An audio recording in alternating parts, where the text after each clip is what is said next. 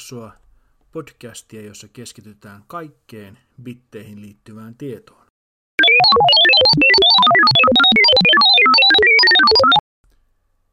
Tässä jaksossa tutustumme ohjelmointikielten historiaan ja lähdetään liikkeelle aina 1940-luvulta ja päädytään lopulta 2000-luvulle saakka. Ensimmäiset tietokoneet, joita voitiin ohjelmoida sanan nykyisessä merkityksessä, rakennettiin von Neumannien idean perusteella 1940-luvun loppupuolella. Neumann puolestaan perusti ajatuksensa koneen arkkitehtuurista Alan Turingin esittämään abstraktiin koneeseen.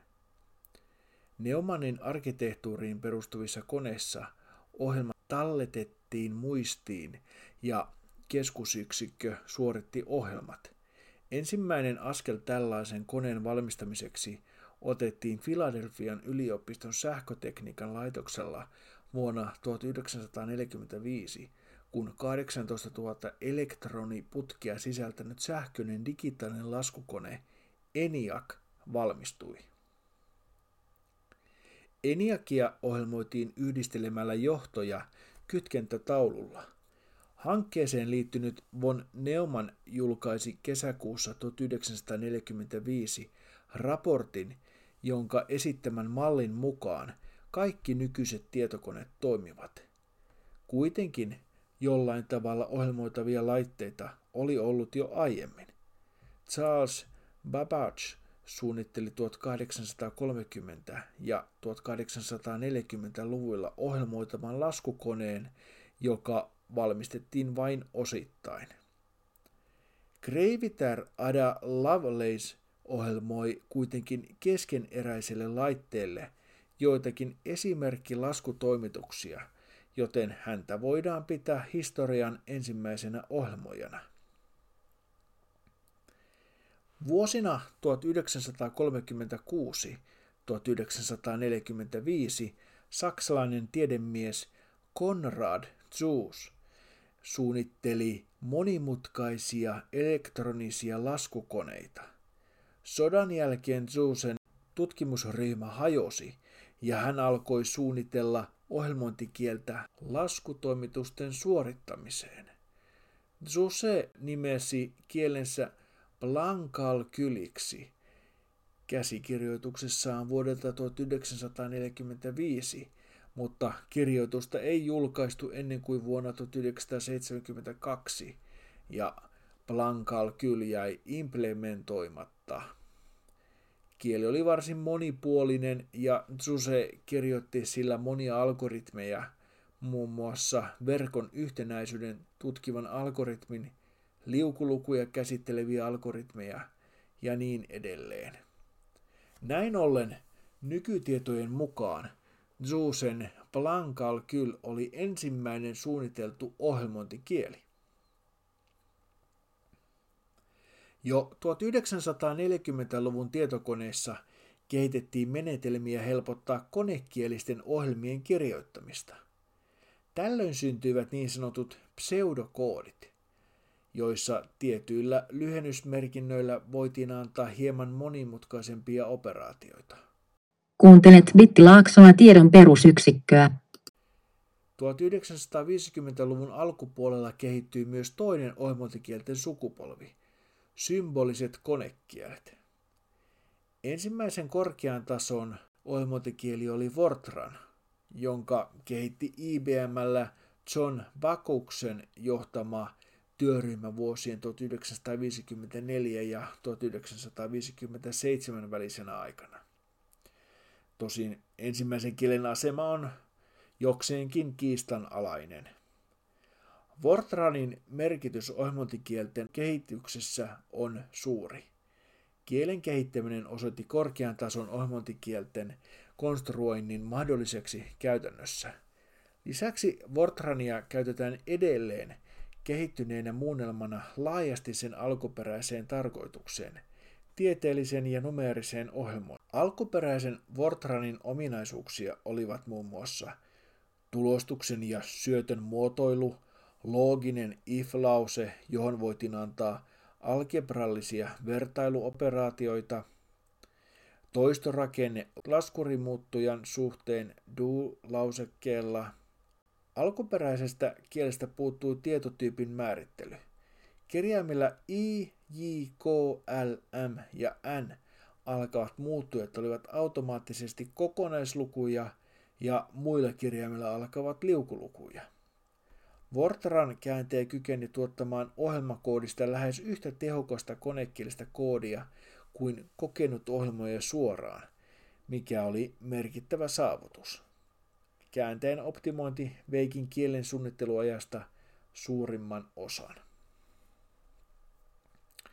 1950-luvulla syntyi myös kieli, jota on luultavasti käytetty enemmän kuin mitään muuta ohjelmointikieltä. Kobol.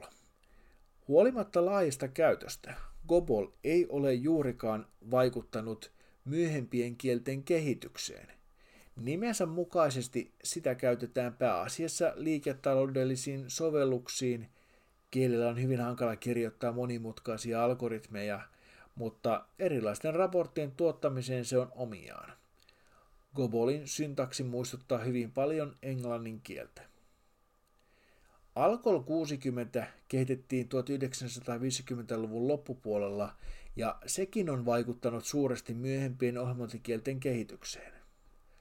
Alkol 60 syntyi yrityksistä suunnitella yleisohjelmointikieli vastareaktiona sille, että useimmat tuohon aikaan käytetyt kielet oli suunniteltu erityisesti jollekin konetyypille. Kieltä suunnittelemaan ryhtyivät yhdessä Saksan soveltavien matemaatikkojen yhdistyksen GAMMin ja amerikkalaisen ACM perustama komitea. Komitean tavoitteena oli suunnitella kieli, joka toteuttaisi seuraavat ehdot. Kielen syntaksin tulisi olla mahdollisimman lähellä standardia matemaattista merkintätapaa. Kielen avulla pitäisi voida esittää laskentamenetelmiä julkaisuissa. Kielellä kirjoitetut ohjelmat pitää voida kääntää mekaanisesti konekielelle.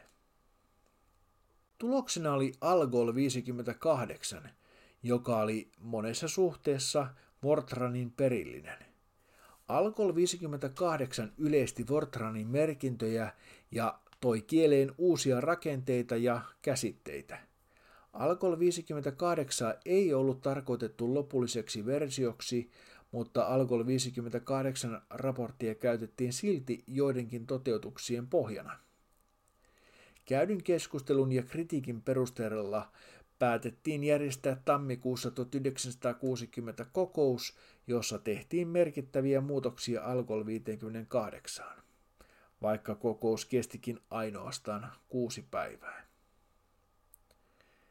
Näin syntyi Algol 60, josta kehittyi nopeasti standardi tapa esittää algoritmeja tietojen käsittelytieteen julkaisuissa. Esimerkiksi ACM vaati lähes 30 vuoden ajan sen julkaisuissa ilmestyvien algoritmien esittämisen algolilla. Jokainen sitten kehitetty imperatiivinen ohjelmointikieli on saanut vaikutteita Algol 60. Algol 60 oli varsin laajasti käytössä Euroopassa, vaikka ei saavuttanutkaan valtakielen asemaa. Yhdysvalloissa sen sijaan kieltä käytettiin vain vähän – Tähän saattoi osaltaan vaikuttaa se, että Algol 60 oli liian moderni ohjelmointikieli. Algol-kieltä kehitettäessä syntyi myös BNF-merkintätapa, jota käytetään yleisesti kuvaamaan ohjelmointikielten ja muiden formaalien kielten syntaksia. Ensimmäiset funktionaaliset ohjelmointikielet luotiin myös 1950-luvulla – jolloin tekoälytutkimus alkoi herällä. John McCarthy tutki 1958 symbolisen laskennan toteuttamista tietokoneella. Yhdessä Marvin Minskin kanssa he muodostivat tekoälyprojektin, jonka tuloksena syntyi lopulta Lisp. Lisp-ohjelmointi poikkeaa suuresti yleisemmästä imperatiivisesta ohjelmoinnista, joka pohjautuu muuttujiin ja sijoituslauseisiin. Puhdas Lisp käsittelee vain kahdenlaisia tietorakenteita, atomeja ja listoja. Atomit ovat joko symboleita, tai numeerisia literaaleja. Listat voivat sisältää atomeja ja toisia listoja. Lisp on algolin tapaan vaikuttanut ratkaisevasti myöhempiin ohjelmointikieliin. Esimerkiksi roskien keruu oli ensimmäistä kertaa mukana juuri Lispissä. Kuuntelet Bittilaaksoa tiedon perusyksikköä. Tultaessa 1960-luvulle ohjelmointikielten valtaa pitivät Fortran, Gobol ja Algol. Näistä Fortran ja Algol soveltuivat parhaiten tieteelliseen laskentaan ja Gobol kaupallisiin sovelluksiin. Vuosikymmenellä suunniteltiin satoja uusia ohjelmointikieliä, joista monet oli tarkoitettu erikoiskäyttöön. Useimmat näistä ovat hävinneet. Kaikkia 1960-luvun kieliä ei suinkaan suunniteltu erikoistarkoituksiin, vaan jotkut haaveilivat todellisesta yleiskielestä, jota voitaisiin käyttää kaikkeen ohjelmointiin. Tällainen kieli oli IBMllä vuosikymmenen puolivälissä kehitetty PLI, jolla oli ensimmäisenä kielenä formaalisti määritelty semantiikka, eli merkitysoppi. Kieleen kerättiin suuri määrä piirteitä, joista osa oli joissakin olemassa olevista kielistä, sekä paljon sellaista, jota ei vielä ollut toteutettu missään kielessä. Tällaisia piirteitä olivat esimerkiksi ohjelmat saattoivat sisältää rinnakkaisesti suoritettavia toimintoja. Poikkeusten käsittely. Aliohjelmat saattoivat olla rekursiivisia, mutta valinnan mukaan rekurssia voitiin kytkeä pois. Osoitin tietotyypin ottaminen käyttöön. Useampi ulotteisen taulukon alitaulukoihin voitiin viitata suoraan, esimerkiksi matriisin rivin vektorina – Kielen suunnittelutavoitteet olivat liian kunnianhimoiset ja kielestä tuli erittäin laaja ja vaikeasti hallittava.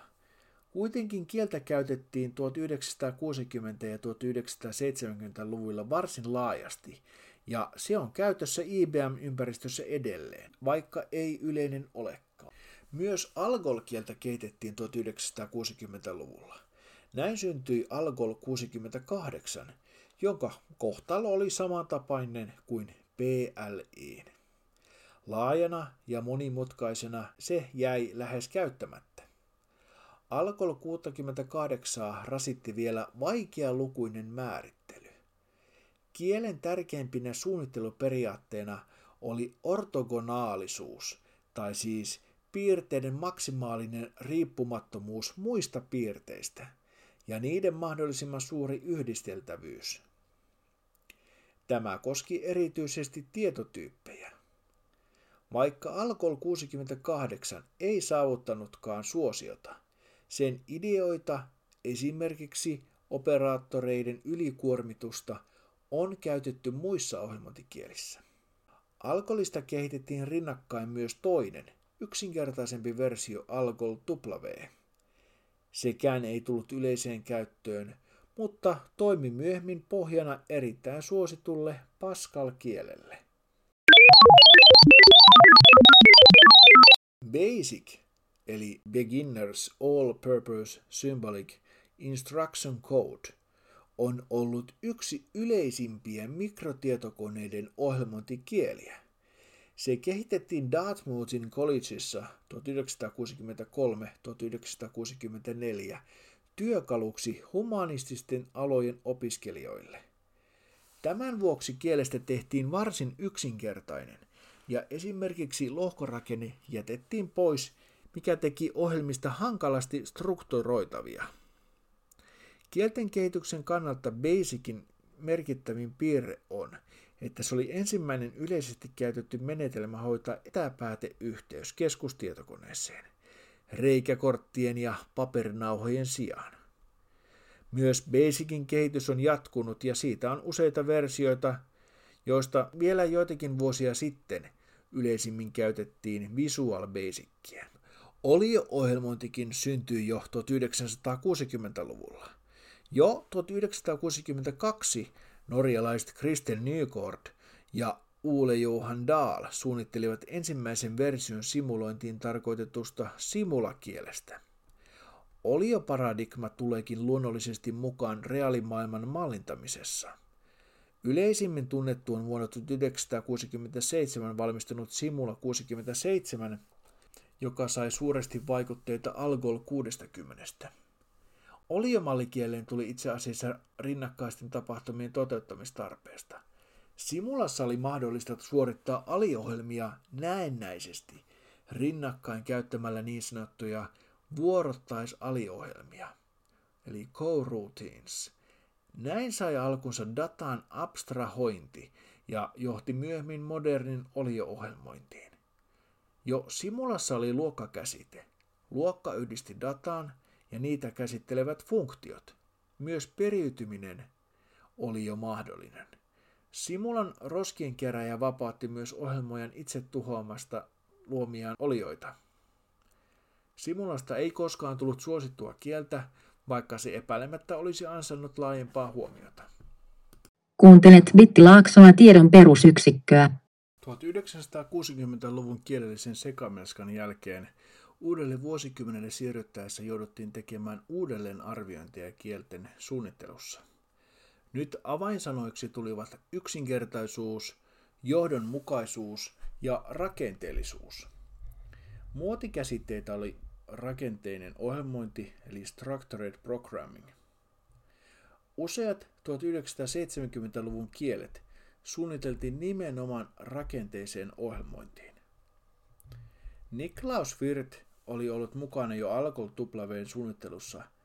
Tämän kielen pohjalta hän kehitti aivan vuosikymmenen alussa vuonna 1971 Pascal-kielen nimenomaan vastareaktiona 1960-luvun monimutkaisille kielille. Hänen tarkoituksensa oli osoittaa, että yksinkertainenkin kieli voi olla ilmaisuvoimainen. Pascalin tietotyyppijärjestelmä perustui muutamiin alkeistietotyyppeihin ja mahdollisuuteen määritellä uusia rakenteisia tietotyyppejä. Pascal rakennettiin heijastamaan Virtin ajatusta ohjelmistokehityksestä askeleittain tarkentamisella. Tämä näkyykin Pascalin rakenteesta selvästi. Kielen pääasiallinen tarkoitus oli toimia ohjelmoinnin opetuksessa, missä se menestyykin hyvin aina 1970-luvun puolivälistä 1990-luvun puoliväliin Pascal oli yleisin ohjelmoinnin opetuskieli. Kieli oli kuitenkin liian yksinkertainen saavuttaakseen laajaa suosiota sovelluskehityksessä. Siitä puuttui monia olennaisia piirteitä tätä varten. Pascalista on kehittynyt kuitenkin murteita, joita on käytetty myös sovellusten kehittämiseen. Lisäksi Pascal on vaikuttanut merkittävästi uudempiin ohjelmointikieliin, vaikka ei tuonutkaan merkittäviä uutuuksia silloisiin ohjelmointikieliin. Myös kaikkien ohjelmojen tuntema C-kieli kehitettiin 1970-luvulla. Sen loi Dennis Ritchie järjestelmäohjelmointitarkoituksiin. C-kielen nykyinen suosio perustuukin ainakin osaksi siihen, että Unix-käyttöjärjestelmä uudelleen ohjelmoitiin sillä. Näin Unixin suosio johti myös C-kielen yleistymiseen. Sinänsä C ei tuonut juurikaan uutta ohjelmointikieliin, se on kuitenkin erittäin joustava ja sopii siten monenlaiseen ohjelmointiin. Kieli perustuu pieneen joukkoon alkeiskäsitteitä. Esimerkiksi merkkijonoja käsitellään merkkitaulukkoina ja niiden manipulointi perustuu osoitin aritmetiikkaan. Yksinkertaisuutensa vuoksi seitä voidaan kääntää helposti ja tehokkaasti konekielelle, mikä onkin ollut kielen tärkeimpiä suunnittelukriteerejä. Huolimatta siitä, että se ei voi ylpeillä omaperäisyydellä, se on suosionsa ansiosta vaikuttanut erittäin vahvasti muihin ohjelmointikieliin. Vuosikymmenen alkupuolella sai myös alkunsa uusi ohjelmointiparadigma, kun ensimmäinen logiikkaohjelmointikieli Prolog näki päivänvalon. Samoin kuin funktionaalinen ohjelmointi, myös logiikkaohjelmointi syntyi tekoälytutkimuksen piirissä. Prologin perusrakenteen suunnittelivat kolme Rauer, Roussel ja Kovalski, ja ensimmäinen Prolog-tulkki implementoitiin Marseillessa vuonna 1972. Nykyiset logiikka käyttävät Prologin tapaan predikaattikalkyyliä rajoitetussa muodossa esitystapanaan. Toistaiseksi logiikkakieliä vaivaa tehottomuus, eikä niille ole löydetty juuri tarkoituksenmukaisia sovelluskohteita tekoälysovellusten ulkopuolelta. Olio-ohjelmointi yleistyi vasta 1980-luvulla, mutta jo 1970-luvulla syntyi Smalltalk, ehkä kaikkein puhtain oliokieli ja joidenkin mielestä edelleen yksi parhaista. Kielen kehitys sai alkunsa Alan Kane ideoista – ja hänen kehitystyöstään Xeroxin Paloalton tutkimuskeskuksessa, jossa suunniteltiin tietokoneen graafista käyttöliittymää. Alan Kay oli saanut vaikutteita sekä Lispistä että Simulasta. Dan Ingalls teki kielen ensimmäisen implementoinnin Basicillä vuonna 1972. Simula on vaikuttanut Smalltalkin merkittävästi, mutta Smalltalk vei oliomallin huomattavasti pidemmälle. Smalltalkissa kaikki asiat ovat olioita ja oliot kommunikoivat keskenään lähettämällä ja vastaanottamalla viestejä. Luokkien perusluokkana on object-luokka, joten kaikki luokat perivät suoraan tai epäsuorasti tämän luokan. Voidaan sanoa, että Smalltalk on ensimmäinen oliokieli, jossa on kaikki modernin oliokielen piirteet. Smalltalk ei myöskään ole pelkkä ohjelmointikieli – maan täydellinen ohjelmointiympäristö. Ikkunoihin pohjautuva käyttöliittymä on myös Smalltalkin peruja. Näin ollen Smalltalk ei ole ainoastaan vallitsevan ohjelmointiparadigman, vaan myös vallitsevan käyttöliittymäparadigman uran uur.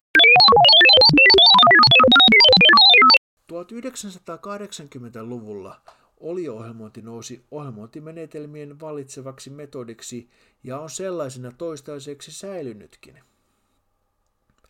Vuosikymmenen alussa Bjarne Stroustrup alkoi suunnitella Bellin laboratoriossa C-kielen laajentamista oliokieleksi työnimenä C with Classes. Hän sai vaikutteita sekä Simula 67 että Smalltalkista. Pääasiallinen suunnittelutavoite oli luoda C-kieleen pohjautuva ohjelmointikieli, jossa toteutettaisiin ohjelman organisointi luokkiin ja niiden periytymiseen samaan tapaan kuin Simula 67. Lisäksi kielen tuli säilyttää C-kielen tehokkuus. Siksi esimerkiksi taulukoiden rajojen tarkastaminen hylättiin heti suunnitteluvaiheessa. Kieleen lisättiin vielä joitakin kehittyneempiä piirteitä ja vuonna 1985 ensimmäinen toteutus valmistui. Kieli kehittyy kuitenkin koko 1980-luvun ajan ja merkittäviä uudistuksia on tehty nykypäivään saakka. C++-kielestä tuli erittäin suosittu monestakin syystä. Ensinnäkin kieli pohjautui yleisesti käytettyyn C-kieleen ja oli lähes täysin yhteensopiva C-kielen kanssa, joten C-kieliset ohjelmat saatettiin helposti muuttaa C++-ohjelmiksi. Lisäksi kieltä varten on saatavissa tehokkaita ja edullisia kääntäjiä. Ennen Javan läpimurtoa C++ oli niin yleisimmin käytetty oliohjelmointikieli maailmassa. Se olikin suunniteltu nimenomaan ohjelmoinnin ammattilaisten työkaluksi. Vaikka kieli peri C-kielen turvattomia piirteitä ja on lisäksi laaja ja monimutkainen, sen suosio on pysynyt suurena. C++ myös kehittyy koko ajan. Vuonna 2011 julkaistiin laaja uudistus, jossa kielen on liitetty muun muassa rinnakkaisen ohjelmoinnin tuki ja säännöllisten ilmausten tuki. Muita 1980-luvulla kehitettyjä oliokieliä ovat Eiffel ja Delphi. Eiffel on puhdas ohjelmointikieli, jonka on suunnitellut ranskalainen Bertrand Meyer. Eiffel on suppeampi ja yksinkertaisempi kuin C++, mistä huolimatta sen ilmaisuvoima on lähes sama. Kuitenkaan Eiffel ei ole saavuttanut läheskään samaa suosiota kuin C++. Osittain varmasti siitä syystä, että C-kielisten ohjelmojen on helpompi siirtyä oliohjelmointiin C++-kielellä. Delphi on puolestaan Pascal-kielestä kehitetty olio-ohjelmointikieli. Myös se on yksinkertaisempi kuin C++, mutta sitäkään ei ole samassa mitassa käytetty ohjelmistosuunnittelussa. Yhdysvaltain puolustusministeriön yrityksestä yhtenäistää sen sulatetuissa järjestelmissä käytetyt ohjelmistot syntyi ADA-kieli. Kielen suunnittelu on ollut ohjelmointikielten historian laajin ja kallein suunnitteluprojekti. Hanke pantiin alulle jo 1970-luvun puolivälissä, mutta ensimmäinen kielen manuaali ilmestyi 1980. Suunnittelu eteni kilpailuttamalla eri vaihtoehtoja toisiaan vastaan. ADA onkin ensimmäinen ohjelmointikieli, joka on suunniteltu tällä tavoin. Kieli nimettiin historian ensimmäisen ohjelmoijan Augusta Ada Byronin Lovelacen kreivittären mukaan. Adan syntaksi perustuu Pascal-kieleen. Yksi kielen merkittävistä piirteistä olivat pakkaukset, joiden avulla voitiin kapseloida datatyyppejä ja aliohjelmia. Kielessä voitiin siten käyttää data-abstraktioita, vaikka ADA ei olekaan oliokieli. Kieli salli myös monipuolisen poikkeusten käsittelyn. Edelleen ADA-kielellä voitiin kirjoittaa geneerisiä ohjelmia, esimerkiksi kirjoittaa lajittelualgoritmi etukäteen määrittelemättömälle tietotyypille. Lopulta ADA salli niin sanottuja tehtävien rinnakkaisen suorittamisen. Vakiintuneesta kielen versiosta käyttää yleisten nimitystä ADA 83. Vuonna 1995 julkaistiin Adasta parannettu versio Ada 95, joka oli jo ohjelmointikieli. Ada on lainettu vielä vuonna 2005.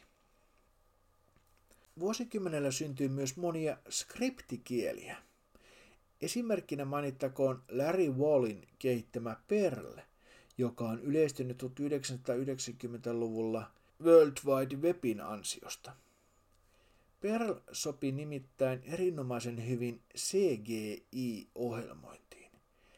CGI oli ensimmäinen menetelmä, jolla HTML-sivuja voitiin luoda dynaamisesti palvelimella asiakkaan pyynnöstä riippuen. Java suunniteltiin alun perin sulautettujen järjestelmien ohjelmointikieleksi, mutta siitä tuli tunnettu vasta 1990-luvun puolivälissä internetin käytön yleistyessä. Tällöin havaittiin, että Java soveltuu hyvin juuri World Wide Web-ohjelmointiin. Javan pääsuunnittelijana toimi James Gosling. Suunnittelussa pidettiin luotettavuutta pääkriteerinä. Tämän vuoksi alkujen harkitut kielet C ja C++ hylättiin ja päätettiin kehittää kokonaan uusi kieli. Syntaksiltaan ja monilta ominaisuuksiltaan Java pohjaa C++-kieleen, mutta on suunniteltu yksinkertaisemmaksi ja luotettavammaksi. Osoittimista tietotyyppinä on kokonaan luovuttu, myös moniperiytyminen on jätetty pois. Javaan toteutettiin kuitenkin tuki rinnakkaiselle ohjelmoinnille, mikä tuolloin puuttui C++-kielestä. Edelleen automaattinen roskien keruu on osa Javaa. Näin ohjelmojen ei tarvitse vapauttaa varaamaansa muistia. Sinänsä Java ei sisällä juurikaan sellaisia piirteitä, joita ei jos joissakin muissa kielissä esiintyisi. Sen suuri ja alati kasvava suosio tekee kuitenkin kielestä merkittävän. World Wide Webin kehittyminen on myös edesauttanut skriptikielien yleistymistä, koska niiden avulla voidaan luoda World Wide Web-sivuille dynaamista sisältöä. Kuuntelet Bitti Laaksoa tiedon perusyksikköä. 1990-luvulla kehitettiin muun muassa PHP ja JavaScript. Näistä PHPtä käytetään palvelin puolella, JavaScriptia ajetaan yleisimmin selaimessa – PHP suunnitteli Rasmus Lerdorf vuonna 1994. Alkuperäinen tarkoitus oli seurata sen avulla World Wide Web-sivun vierailijoita. JavaScriptin keitti puolestaan Brendan Eich Netscapella. Tällöin se nimi oli vielä Mokka. Myöhemmin nimi muuttui LiveScriptin kautta JavaScriptiksi. JavaScript on käynyt läpi huomattavia muutoksia olemassaolonsa aikana. Nimestään huolimatta JavaScriptillä ei ole Javan kanssa syntaksin lisäksi paljonkaan yhteistä. 1990-luvulla julkaistiin myös monentyyppisen ohjelmointiin soveltuva Python, joka on nykyisin yksi yleisimmistä skriptikielistä. Kieli tukee monia ohjelmointiparadigmoja, muun muassa olio-ohjelmointia. Sen ulkoasu on sikäli omaperäinen, että kielen näkymäalueet määräytyvät kooderivin sisennyksen perusteella. Pythonin suunnitteli hollantilainen Guido von Rossum, mutta nykyisin sen kehityksestä vastaa Python Software Foundation. Uusimpia tulokkaita suosittujen skriptikielien joukossa on Ruby, jonka suunnitteli Yukihiro Matsumoto 1990-luvun alkupuoliskolla. Ruby on puhdas oliokieli. Kaikki ohjelmissa esiintyvät entiteetit ovat olioita. Vuosikymmenellä kehitettiin myös funktionaalisia kieliä. Yksi nykyisin suosituimmista funktionaalista kielistä on Haskell, joka julkaistiin vuonna 1990. Haskell nimettiin amerikkalaisen matemaatikon ja loogikon Haskell Karin mukaan. Haskell on puhtaasti funktionaalinen kieli, jonka perusrakenne on lista. Kielessä voidaan esittää periaatteessa äärettömiä rakenteita sen käyttämän laiskan laskennan ansiosta. Rakennetta konstruoidaan ainoastaan kulloisenkin tarpeen mukaan. Tällä vuosituhannella on saatettu julkisuuteen ainakin yksi merkittävä ohjelmointikieli. Microsoftin kehittämä C-Sharp muistuttaa monessa suhteessa Javaa ja on osa Microsoftin net-arkkitehtuuria. C-Sharp on hieman Javaa puhtaampi oliokieli ja sisältää joitakin Javaan kuulumattomia C++ ominaisuuksia, kuten operaattoreiden ylikuormittamisen. C-Sharp on saanut jonkin verran vaikutteita myös Delfistä, mikä voi johtua siitä, että kielen pääsuunnittelija Anders Heilsberg suunnitteli myös Turbo Pascalin ja Delfin.